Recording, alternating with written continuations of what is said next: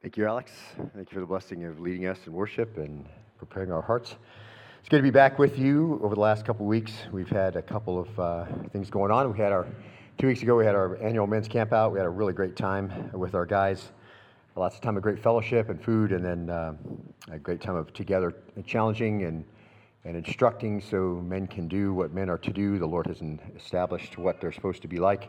So we took some time with that, and I'm grateful for Ben coming and, and uh, being in the pulpit and delivering a message to you. And then last week, I was able to have the opportunity to travel with my youngest Lane, and uh, we had a great time together. And, and grateful for Daniel. And, and as I say often, we have a lot of men who are able to teach and provide ministry leadership here at Berea, and for that, I'm very grateful to the Lord. And so, again, you're the beneficiary of, of those guys being here, so I'm grateful for them. I'd like you, if you would, uh, turn in your copy of God's Word to um, 1 Timothy chapter 2. It is uh, great to be back in our study. If you've not been with us, this is a, a continuing study, verse by verse, which is our habit as we go through the Bible. Teaching through 1st and 2nd Timothy and Titus, and that is entitled Instructions for the Church for Teaching, Leading, and Equipping. And so we are in chapter 2. We finished up chapter 1 last time, a couple weeks ago, and now we're starting a new section together. We've entitled that Guidelines for Public Worship and specific corporate prayer time, which is Paul's uh, emphasis here. So look at 1 Timothy 2, verse 1, if you would, and we'll read together all the way through verse 8. First of all, then, I urge that entreaties and prayers, petitions, and thanksgivings be made on behalf of all men, for kings, verse 2, and all who are in authority, so that we may lead a tranquil and quiet life in all godliness and dignity, verse 3. This is good and acceptable in the sight of God our Savior, who, verse 4, desires all men to be saved and to come to the knowledge of the truth. Verse 5 For there is one God and one mediator also between God and men, the man Christ Jesus. Verse 6 Who gave himself as a ransom for all, and the testimony given at the proper time. Verse 7 For this I was appointed a preacher and an apostle. I'm telling the truth, I'm not lying as a teacher of the Gentiles in faith and truth. Verse 8 Therefore, I want the men in every place to pray, lifting up holy hands without wrath and dissension. Stop right there. tale is told about a small town that had historically been dry. Then a local businessman decided to build a tavern. A group of Christians were from a local church were concerned and planned an all-night prayer meeting to ask God to intervene. And it just so happened that shortly thereafter, lightning struck the bar and it burned to the ground. The owner of the bar sued the church, claiming that the prayers of the congregation were responsible. The church hired a lawyer to argue in court that they were not responsible. The presiding judge, after his initial review of the case, stated, quote, no matter how this case comes out, one thing is clear. The tavern owner believes in prayer, and the Christians do not. A.C. Dixon, in his book Evangelism, A Biblical Approach, wrote this, which I really love. Quote, when we rely upon organization, we get what organization can do. When we rely upon education, we get what education can do. When we rely upon eloquence, we get what eloquence can do, and so on. Nor am I, he says, disposed to undervalue any of these things in their proper place. But when we rely upon prayer, we get what God can do. End quote. The first chapter of this first letter to Timothy, we've seen Paul give Timothy an overview of some of the problems facing Ephesus and now under Timothy's care. But as we get to chapter 2, Paul will address public worship, obviously, because he has to tackle it, then there were ongoing problems that needed addressing. And I think we understand that by now. If Paul is addressing something in one of the letters, there's obviously a difficulty, which is why he's having to bring it up. And this section, of course, is connected to our previous section in chapter 1 and verse 18, uh, Paul commands Timothy to fight the good fight. And then we saw in 2 Corinthians 2 9, um, for this reason I wrote that I might put you to the test whether you're obedient in all things. And as we looked at and asked the question, what does it mean to fight the good fight? We saw a couple of principles that were very, very important. Fighting the good fight is the duty we saw of the believer, it's their responsibility. And we saw that Timothy's duty and your duty and my duty, which is fighting the good fight of faith, is summed up in the word what? Obedience. As we understood what fighting the good fight meant, it just meant as you understand what the Word of God says, what it means by what it says, then you begin to do it. And to the extent that you do it faithfully, you are fighting the good fight because the Christian life is a struggle. And we looked at all of that as we looked at, the, at those intervening uh, verses there before we get to the place where we are now. It's a constant warfare where each believer has to do their duty, and that duty we saw is whatever it is the Lord has given us to do in whatever circumstances we're in, wherever we see the battle going on, we bring obedience to the Word of God into play. We act in the way the Word has told us to act. That's our duty every time. So, summed up, obedience is our duty, and by that, we fight the good fight. I think we understand that. Now, when we move into this new section, Paul gives Timothy a series of commands that Timothy is to pass down to the church and right on down to Berean this morning. And fight the good fight, Timothy. And in this situation, Paul says, in verse 1 of chapter 2 first of all, then. So, as you understand that language, this is a logical resumption of previous material. So, he's calling on what you've understood up till now. As, as a result of all of that, then, the corporate worship in Ephesus has some problems. So, here's how you're going to go about addressing those problems. And of course, Timothy fighting the good fight is bringing this to the Ephesus attention, following through as it needs to be followed through, and right on down to us. And the first thing Paul addresses is corporate prayer. And it obviously is Paul's concern. We're going to see it's his concern that corporate prayer include prayer for the lost and so it'll be a very important section that we're going to go through. The church has messed up the gospel. We've already looked at this. we're picking and choosing out of the Old Testament. If you do this, then you'll be saved. If you do this, then you'll be holy. And special knowledge is needed, and only a few can understand that. And so many of their own number had been shipwrecked because that happens when you mess up the gospel. If the gospel doesn't go out clearly, people don't really get saved. And if they're not really saved, then they move on to a life that looks like Christianity but has no power and many in their community were still lost as a result of false teaching and false teachers. And so at the beginning of chapter 2, Paul gives explicit instructions to the Ephesian church on how to pray and conduct the church so that it could remain effective for the work of the kingdom. And that's the right of Jesus to do that, isn't it? Because 1 Timothy chapter 3 verse 15, we saw the overriding theme of both of these letters is that you may know how one ought to behave in the household of God, which is the church.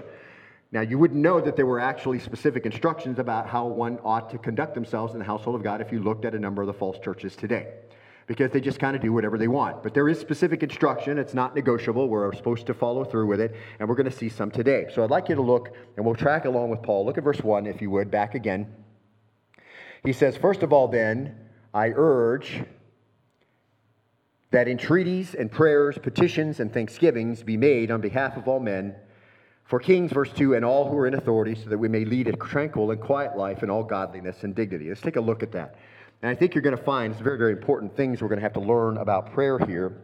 And I want to take the time to point it out and point out these principles. And my desire, of course, is to help us incorporate them. And I will say very transparently to you that in my study over the last couple of weeks, as I began to look at it two weeks ago and then this week specifically, this is a very hard passage to preach. Not because it's hard to understand, uh, not because uh, it's awkward in any way. It's hard to preach because as soon as you read this passage, you realize that your prayer life is probably not where it needs to be. Some to a greater or lesser extent. And I think you might find this out as you work through that you have the most uncomfortable feeling in your own heart as you go through. And we look at the things that prayer is supposed to include, which is what Paul is giving here. This is what corporate prayer is supposed to look like in the church, in her meetings. And so this is very, very important, and we'll look at it. And the first thing we notice, the first uh, first thing that uh, pops into our, our heart as we think about these things. Corporate prayer is to be expansive and expanding. Corporate prayer is to be expansive and expanding. And so that is, I think, as you look at verse 1, you just kind of see the circle expand out very, very quickly, don't you? First of all, I urge that entreaties and prayers and petitions and thanksgivings be made on behalf of all men and all in authority everywhere and then that we may lead a tranquil and quiet life in all godliness and dignity. There's just this world perspective, isn't there? It isn't just, just close to the, to the heart here in the church. This has a very, very broad application. And so he begins to take a shot at this exclusivist attitude being taught by the false teachers we've already looked at. Uh, God desires all men to be saved. We saw and we will see in verse 4, and he desires us to begin to pray in that way. So, first principle is supposed to be expanding and expansive. And then our second one, corporate prayer has required elements. And I think this is going to be instructive and humbling. You're going to find out that it isn't just whatever you want to do. Okay? So, let's look at it. Corporate prayer has, has required elements. Let's look at a couple of the elements and we'll work our way through and you'll kind of see how we're going to do this. So, look at the elements or aspects of genuine prayer. First one is entreaties. Entreaties. As you come to prayer, it requires some elements. The first one is entreaties. Uh, the root of this noun is, is uh, to need. So it will be an expression of our needs. Now, that's not foreign to us, is it? When we come to prayer, we understand we bring our needs before the Lord. Uh, recognition, though, of course, in bringing our needs is a recognition of our own destitution, which would include asking for forgiveness and offering it to others because we don't get forgiveness unless we're offering it. That should be part of your prayer. Lord, help me not to be holding on to anything against someone because as soon as I do that, my prayer to you then is moot. My prayer for fellowship with you doesn't go any farther than our own forgiveness of other people. And again, recognizing our own destitution, it's a literal recognition that we own nothing and need everything to be given. So it's a lot bigger than just the grocery list we normally bring before the Lord. It's, it's very clear in James chapter 1, verse 17. Uh, every good thing given, every perfect gift is from above, coming down from the Father of lights, with whom there is no variation or shifting shadow. And I think that's very, very important to recognize that everything that you have is very clearly given from the Father, and that we are destitute in that respect. We don't bring anything to the table that we really need. The Lord provides all those things, and although these are not put in any significant order, what I mean is as we think about entreaties, prayers, petitions, and thanksgivings, I think this is as likely a place to start as any, particularly a literal recognition that we have nothing apart from God's goodness. Secondly, second element that's required, according to the Apostle Paul, are prayers. That's a very common word. It's the general term for prayer time, an element of corporate prayer. Its main meaning is conversation with God. And obvious as that may sound, its emphasis then is on worship and reverence. A conversation with God is not going to be a nonchalant back it in however you want to do it. The understanding gives us some insight into Matthew chapter 6 verse 9 if you remember his disciples came to Jesus and they asked this question Lord, teach us to pray. So, what are they saying? Teach us how to have a conversation with God.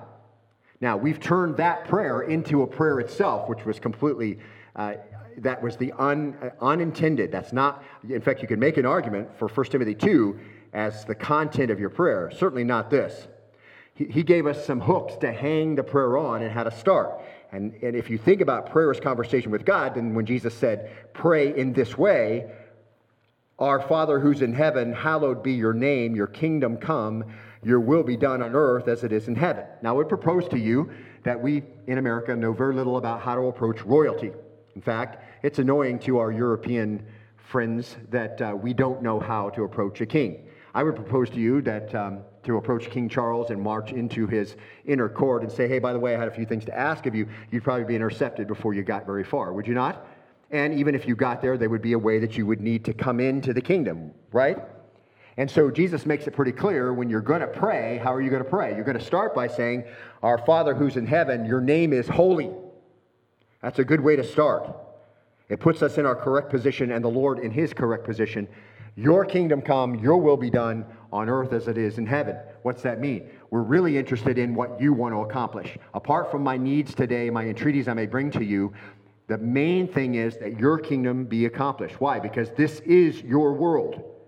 And so, again, I think it, it's instructive for us to think about what Paul's saying here and then think about what Jesus had to say and then begin to merge and marry those things together. And, and the point of closing out our prayer time uh, Jesus has made it very clear as we come to prayer. Not only are we supposed to come into prayer by recognizing God's holiness, Jesus himself gave instruction in John 14, 13 whatever you ask in my name, that I will do, so the Father may be glorified in the Son. If you ask anything in my name, I'll do it. What's the main emphasis? To come before the Lord, and when you're all done, you really want His will to be done, and you're asking it all in the name of Jesus. Everything Jesus stood for, why He came, what He did, all of that, so that being glory to Jesus Himself. That will change your prayer life if we don't go any further, if we're just interested in what His kingdom is about and His will to be done, and that we ask in Jesus' name. Because it's pretty clear that's what Jesus intends. So the word prayer time has everything to do with worship, with our appropriate submission to God the Father and Christ as Lord. Prayer time is to make prayer. That's the idea. The verb is to make prayer. Worship God by speaking to Him. It's used 36 times in the New Testament. Every time you see it or you say the word, remember its emphasis. And that can really be revitalizing to corporate prayer time in your own heart, especially in light of the irreverent things that go on in the name of prayer in false churches today. Now, look at the next one petitions. Enteuxis. It's a noun. It only occurs twice in the New Testament, so it's pretty important. KJV uses the word intercessions. You might see that in your translation, which makes us think of prayers for others, except that's not the emphasis. That's the English word and gives us the wrong direction. It isn't praying for others that's intended here because the passage says already for men and for those in authority everywhere. So obviously, we're supposed to pray for others. So it's not that. The idea is the verb form indicates a falling in with a person. What's that mean? To draw near so as to converse intimately, to come close. You see the difference? It's not telling you to pray for other people right there. It's already said you're supposed to pray for other people. The idea is to come close and pray intimately. Prayer is worship and reverence. But there's also the sense in which we draw near in intimacy with God and all that because of Jesus. Free access to God with childlike confidence. That's certainly the idea of Romans chapter 8 and verse 15, where Paul says to the church, You've not received a spirit of slavery leading to fear again. So you've come to faith and you've not received fear as a result, but you have received a spirit of adoption as sons by which we cry out, Abba, Father. In, in other words, the words for the Father who cares, the one who's close, and the Father who is. See? That's who you pray to, the one who is and is self existent and the one who cares. And then what's the next one? So we have entreaties, prayers, uh, petitions, and then we have thanksgiving.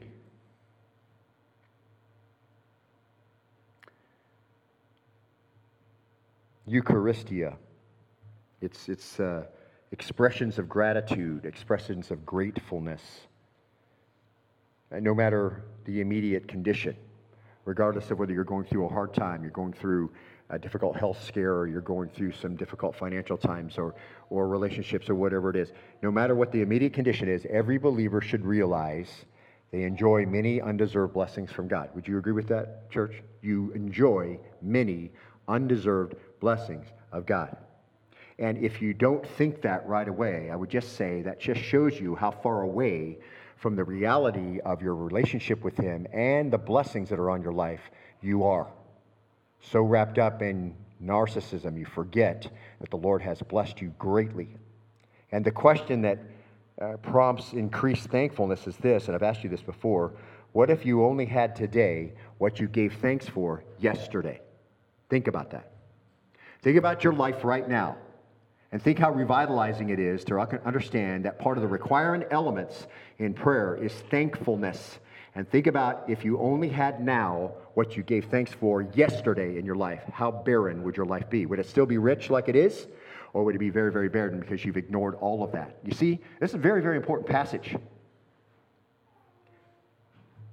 And even in the glorified state, think about when you get to heaven. You might think, well, perhaps, you know, petitions and thanksgivings and, and entreaties and all that might stop. Perhaps, uh, but I would propose to you that thanksgiving will still be in place. I think in the, in, the, in the redeemed state, when we fully realize all that we really owe, See, because right now we have a trouble, we have some trouble grasping that, don't we? What do we really owe? We, we have a hard time thinking about how rich our salvation is and what we really owe for what we have. And I think that in the eternal state, where our needs will be met and our dwelling places will be with God, and, and some of the things will probably drop off as far as that goes, I think our thankfulness, our sincere gratitude will increase. Our gratefulness, no doubt, will increase. And, and just as a footnote, beloved, as you think about thankfulness, the absence of gratefulness puts us in very, very bad company. So think about your prayer life and think about how much thankfulness is there. But in 2 Timothy chapter 3, verse 2, we notice, and we'll get here in not too long, men in the end times, it says, will be lovers of self and lovers of money and boastful, arrogant, revilers, disobedient to parents. Here it is, ungrateful, unholy. Now, we can see those trademarks in our society right now, can we not? But ungratefulness then is a trademark of the unredeemed. It's a trademark of the end times. I would propose to you a, lack of thankfulness would put you in very, very bad company. Romans chapter 1, verse 21, again, as we think about the unredeemed, as we think about what is come upon and the, the, uh, the judgment that comes upon the unredeemed, verse 21 says, one of the reasons why the Lord must judge them and will judge them, and an indicator that they aren't redeemed, even though they knew God. Every single person on the face of the earth knows that God exists. Did you know that? Very, very clear, regardless of what they may say. Even though they knew God, they did not honor him as God, mark it, or give thanks. Two things. They missed honoring him as God for some of the things that he's made and understanding his position. And secondly, thankfulness for all that they had. Because the Lord allows common grace to fall on every single person on the face of the earth.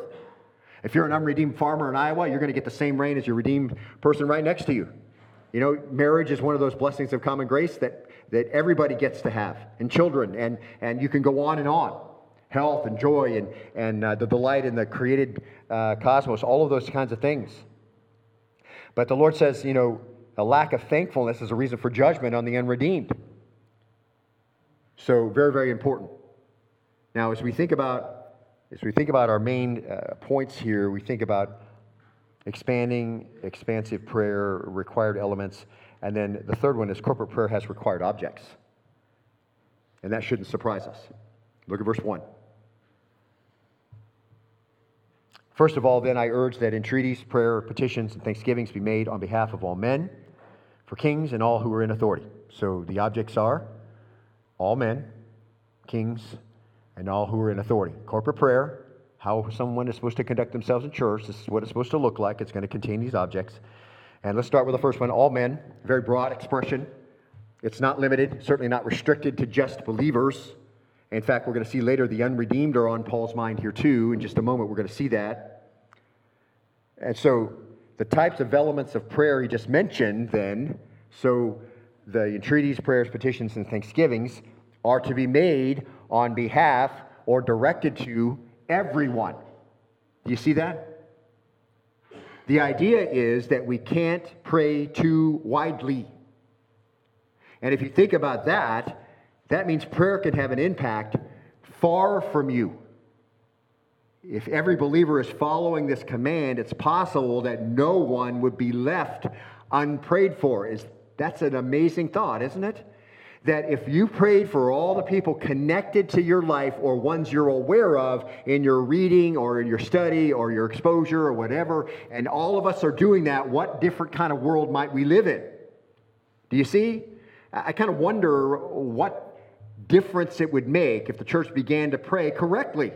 Because we're so used to nonchalantly walking into prayer and thinking we have every right to be very casual about it. And I would propose to you, I think you can see it's not quite as casual and nonchalant as you think that it is. So the types of elements of prayer are directed to everyone. We can't pray too widely. You can have an impact that's very far from you. And if every believer is following this command, it's possible that no one is left unprayed for. And the obvious meaning of all men really made a big impact on me. Because I just found that, you know, you hold a lot of your prayers very close to you. It's very local. And, and I would think, and I would imagine as you begin to come to grips with what we just said, you're going to find some discomfort in your current state of your prayer life.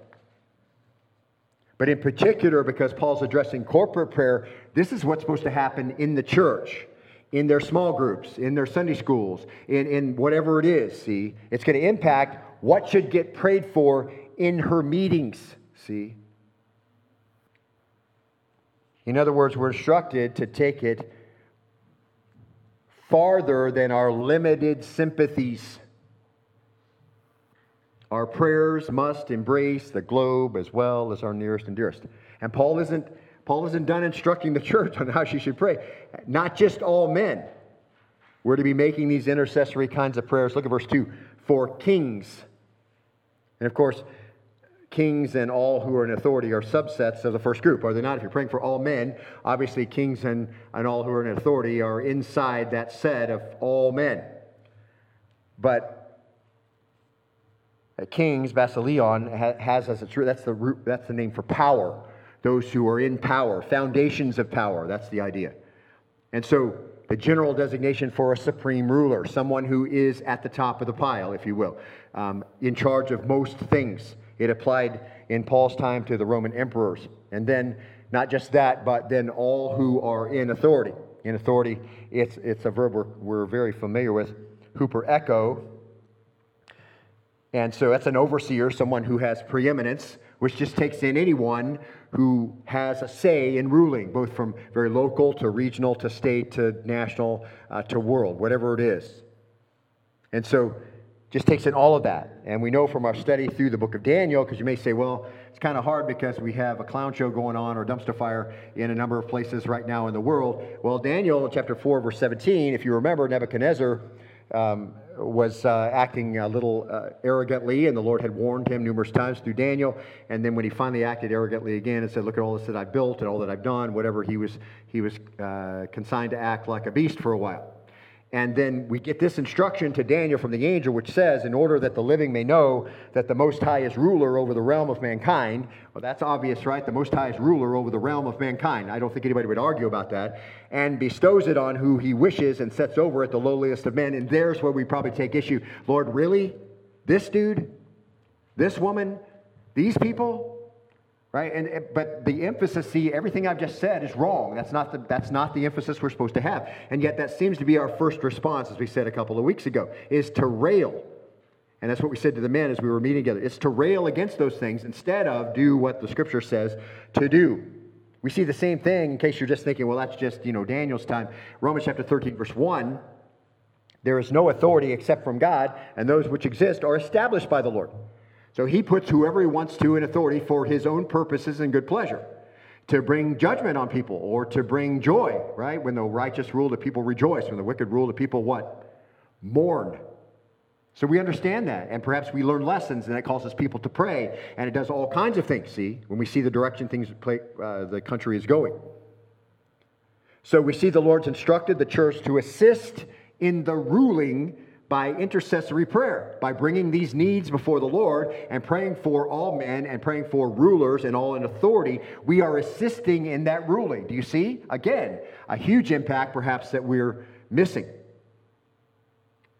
It's also important, I think, to note that this group we're instructed to pray for corporately and privately might be most easily hated by believers. Uh, and if you think about Paul's time, these are the days of the infamous Nero. I don't think that we're in that dire a situation yet. Christians then were not generally protected by the government at this time, so believers are instructed to pray, and this type of prayer should be exemplified in corporate worship. That's what's supposed to go on in the church. And so I think we can see just from our first few principles pretty clearly if we stopped right here, wouldn't you say that corporate prayer is to be expansive and expanding? If we just started there, I think that'd be a good step. Secondly, corporate prayer has required elements, and so we need to include them. And three, corporate prayer has required objects, and we need to make sure we include them. Now look at the last part of verse 2 and, and the first part of verse 3, and we'll see our, our next principle. So that we may lead, he says, a tranquil and quiet life in all godliness and dignity. This is good and acceptable in the sight of God our Savior. So, our fourth principle is corporate prayer has focus. And the first thing it's supposed to focus on is the church. How do we focus on the church in prayer time? Well, he tells us right here so that we may lead a tranquil and quiet life in all godliness and dignity. His prayer here, then, if we connect this for those in authority implicitly asked for peaceful conditions in which Christians could freely live out exemplary lives.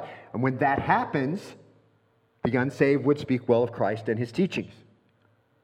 Paul used the same language in 1 Thessalonians chapter 4 and verse 11. Think about this. He says to the church in Thessalonica much what he says to the church in Ephesus.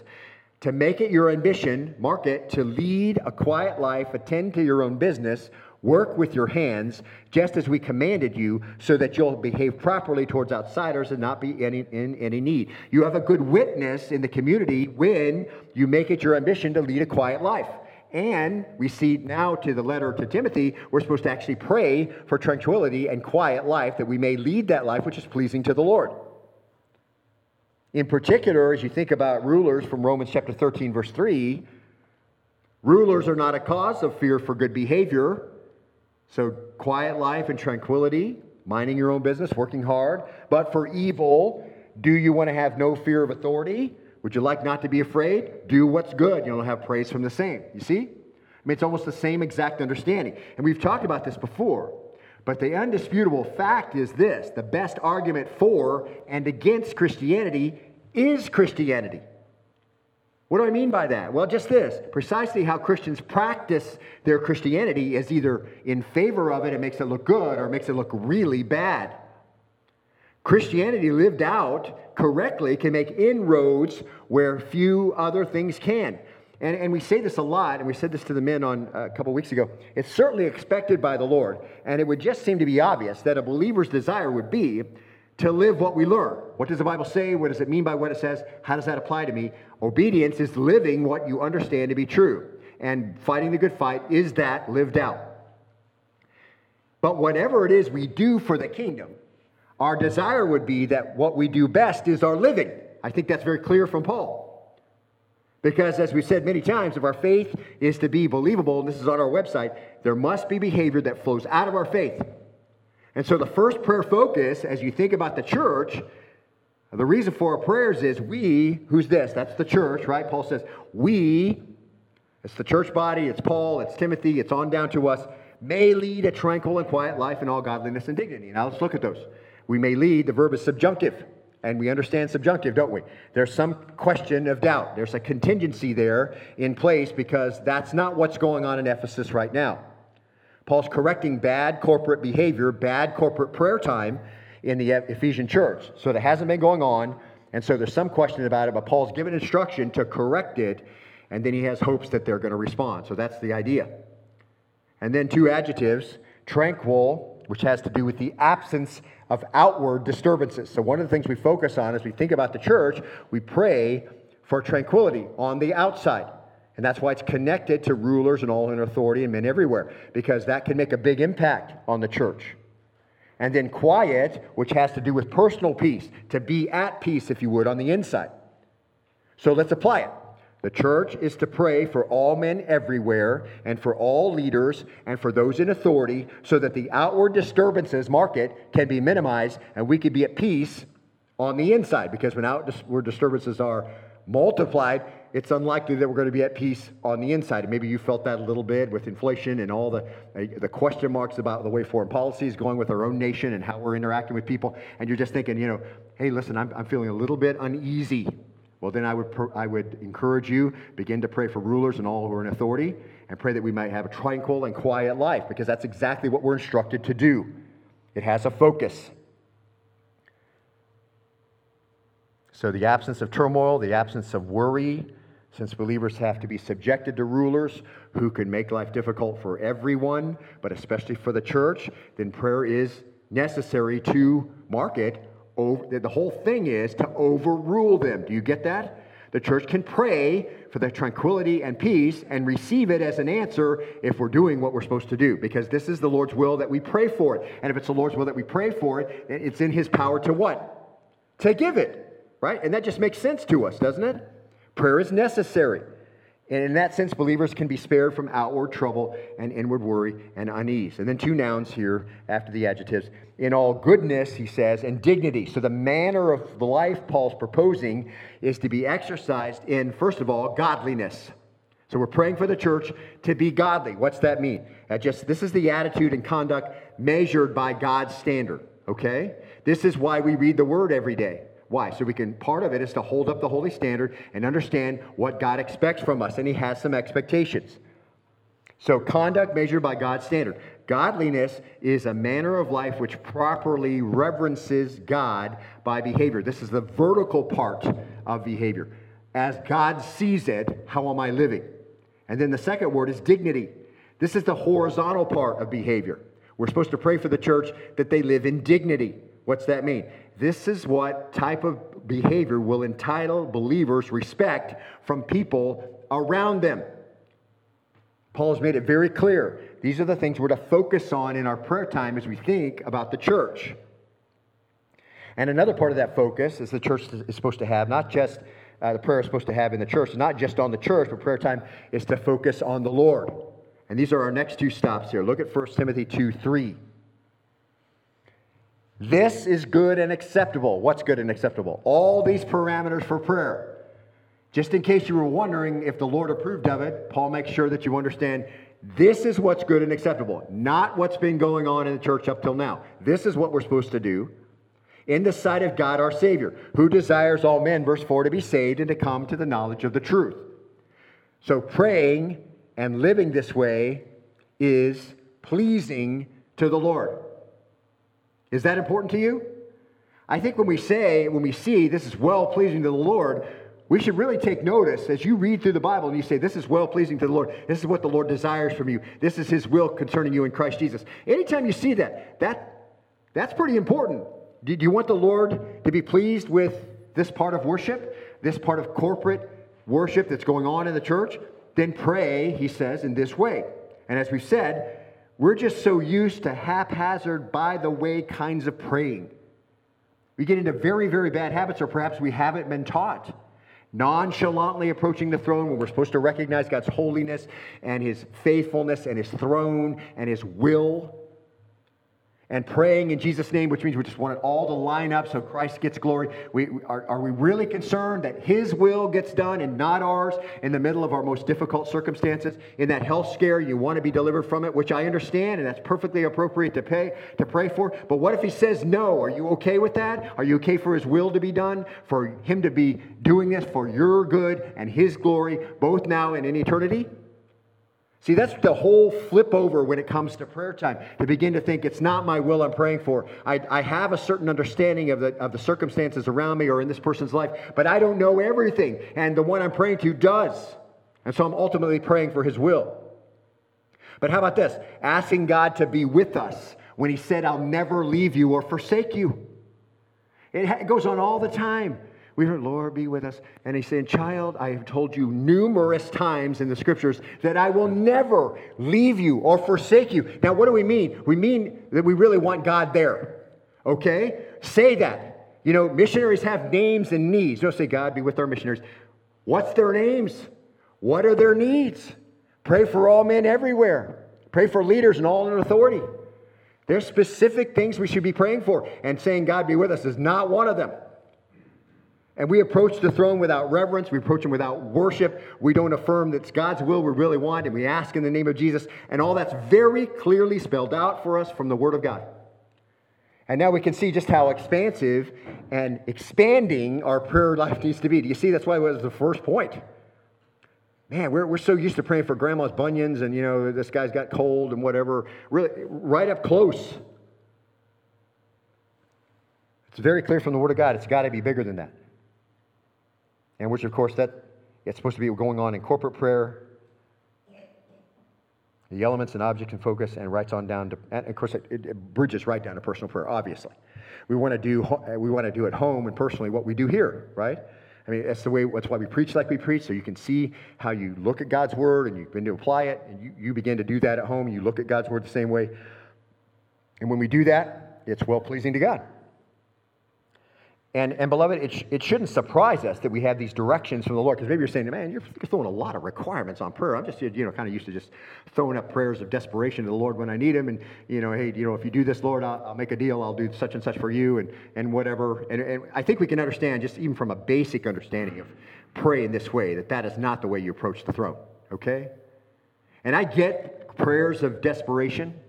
I understand you know, and, and, the Lord certainly does. Where does my help come from? My help comes from, from the Lord, who's the ruler of heaven and earth. I understand a desperate heart. Romans 8 says the Holy Spirit comes alongside and what? He prays with us so we'll know how to pray as we ought. And so the Lord is good about all of that stuff, but He's also given us instruction, which shouldn't surprise us. Why? Well, you know, if you think about the plans for the tabernacle and temple, was it, well, we could just make it a little about four feet wider here, and you know, it can be about two feet taller. That's not a big deal. No. What did the Lord say? Build it exactly like I told you to build it. Well, we can use this material because we don't have enough, you know, seal skin. No. No, that's not what you're going to do. You're going to do it exactly like I told you. And, and what about the incense? I mean, is it really that specific? I mean, can you kind of mix it in there and take some chef liberties? No. In fact, people who did take chef liberties didn't last very long. Do you understand? This is a very important principle of it, and I don't think it's hard to grasp that when we think about God's specific, specificity in, in everything else. Think about sacrifices and the requirements that were there. Think about getting prepared to worship as a priest and what you had to do for washing and what you had to wear. How you sacrificed it on the altar, what you did with the blood. Was that optional? No, because it was part of worship, wasn't it? And so God gave specific instructions. So is it surprising then that Paul gives the church this instruction from the Lord? in a, in a letter that specifically has as a thesis how you're supposed to conduct yourself in the household of faith, which is the church. I think I don't think that's if you think about it that way, I don't think it's a big stretch for us to understand that these instructions are important. And it's not just Paul giving them. I mean, we see them from Jesus and James and Peter and pretty much everybody else. They all agree. This is good and acceptable in the sight of God our Savior. And that is eminently important to those who call on His name, right? And to the church that's here for the purpose of worshiping Him. And then the second thing that we're to focus on as far as corporate prayer goes, as it relates to the Lord, is in verse 4. Look there if you would, and we're going to wrap up. Who desires all men to be saved and to come to the knowledge of the truth. Praying and living this way pleases God, and praying and living this way helps fulfill the Great Commission. And that's just so cool, isn't it? It's just kind of that blanket that covers all of that. You're praying in this way, you're doing these things, you're having these people on your mind, you're having these elements involved in prayer time, you're coming in the correct with a correct heart attitude and in submission and then coming in close and having a close intimate conversation. All these kinds of things helps fulfill the great commission praying for all men everywhere, praying for those in authority, so that we can live in tranquil, quiet life in godliness and dignity. Those are all accomplished in the salvation of the lost. Isn't that the ultimate goal? Right? If we have a wicked ruler who's ruling somewhere in the, na- in the nations, somewhere, and we pray for that person specifically, and pr- we pray that they come to the knowledge of the truth, doesn't that solve most of the problems that we're having trouble with? Of course it does. But he wants the church to have this model he wants this to be the priority as you come to prayer. And I think it's really summed up, and I, I love this, um, and I'm going to share it with you. It's one of my favorite stories. It's from his article "Soul Winning Explained" by Charles Spurgeon, and I post this a lot on social uh, Spurgeon a lot on social media. I think you'll enjoy this. He says this, and I think this kind of wraps up what, what we're thinking about. Quote: One thing more, the soul winner must be a master of the art of prayer. He says, You cannot bring souls to God if you do not go to God yourself. Makes sense, doesn't it? You must get your sword and your weapons of war from the armory of sacred communication with Christ. If you are much alone with Jesus, you'll catch his spirit. You'll be fired with the flame that burned in his breast and consumed his life. You will weep with the tears that fell upon Jerusalem when he saw it perishing. And if you cannot speak so eloquently as he did, yet shall there be about you what you say somewhat of the same power which in him thrilled the hearts and awoke the consciences of men. My dear hearers, especially you members of the church, I'm always so anxious lest any of you should begin to lie upon your oars and take things easy in the matters of God's kingdom. There are some of you I bless you, and I bless God at the remembrance of you who are in season and out of season, in earnest for winning souls, and you are the truly wise. But I fear there are some others whose hands are slack, who are satisfied to let me preach, but do not themselves preach, who take these seats and occupy these pews and hope the cause goes well, and that is all they do. That's it, isn't it? He's captured the understanding of everything about prayer and everything about the emphasis in corporate prayer in the church. And the oars we're supposed to be rowing with, right? Not hoping the cause goes well. Spending time with Jesus, you catch his spirit. And you might not be able to speak like he speaks, but something of his essence is with you. That it may have the scriptures come to life and your testimony powerful. All these guidelines for us can be summed up, beloved, in an earnest prayer for the lost. All of these, the expansive, expanding nature of prayer, the elements, the object, the focus, it's all summed up in agreeing with God's desire for all mankind. The reason we pray, the reason we do the things that we do, we pray for all men and all who are in authority, is because of God's actions in providing salvation. If God desires that all men be saved and come to the knowledge of the truth, we mimic that in the best possible sense, the nature of God, when we pray and act to that end too. Would you agree with that, beloved? That's very straightforward, isn't it? But super hard to take in. And I know. Let's bow and be dismissed in prayer if you would. Father, I thank you today for a great opportunity to open your word, your holy, righteous, true. Everything you say has been tested. You've established your kingdom here. You've given us some authority here to carry out your will, and if that's what we want to do, recognize that all that we have comes from you. We don't have anything that we need. There's no good thing inside this preacher or anyone else, Father, in reality except what's come from your hand. And so we lift up this time of prayer and worship to you in reverence, recognizing we are not worthy, and yet you have counted us your own and adopted us. And Father, we know that as we bring these things to you, we come in close, even though we talk to the King of all creation, the self existent one who's, who's been from eternity past. Father, we recognize that we can come close and call you Father. And we're very grateful for that. And Father, we remember to thank you for the things that we have. Expand that in our lives, Father, more and more. Help us not to be in bad company by forgetting to be grateful for all the many blessings in our lives. And help us to expand that more and more each day as we recognize more of the goodness that you've given to us. And Father, as we think about our targets for prayer, help us to expand out to all men everywhere. It just opens up so many opportunities for us to pray effectively. And if the church began to respond in the correct way and put aside falseness and, and ridiculous natures of the way prayer is done in many false churches, Father, and we did it in power because we're doing it according to your will, what a difference that would make. And for those who are rule and those the foundations of authority and all those kinds of things, Father, we can't pray too widely, and when we do it, we create perhaps uh, your intervention in things that can make the opportunities for Christians to be able to shine. And Father, as we think about our focus, and we think about the church, that we can live a tranquil, quiet life in godliness and dignity, and Father, I know, and you and all of us know that our prayer time, as it relates to the government and those people who are in authority, can create because we know you have the power to do these things, and they all sit in your hand. That you can create an opportunity for the church to continue to have uh, opportunity for the lost. It can dwell in tranquility and in quietness, and not worried. And the more we spend with you, and the more we understand you, and the, and the, more we look at the long view of history and your plan for the church and your plan for the world, we can rest easy knowing you're accomplishing those things according to your own power. We're simply your servants here for a temporary time. We wish to do the things you want us to do. And Father, most of all, we want to have a heart for the lost. Help us never to be far from that.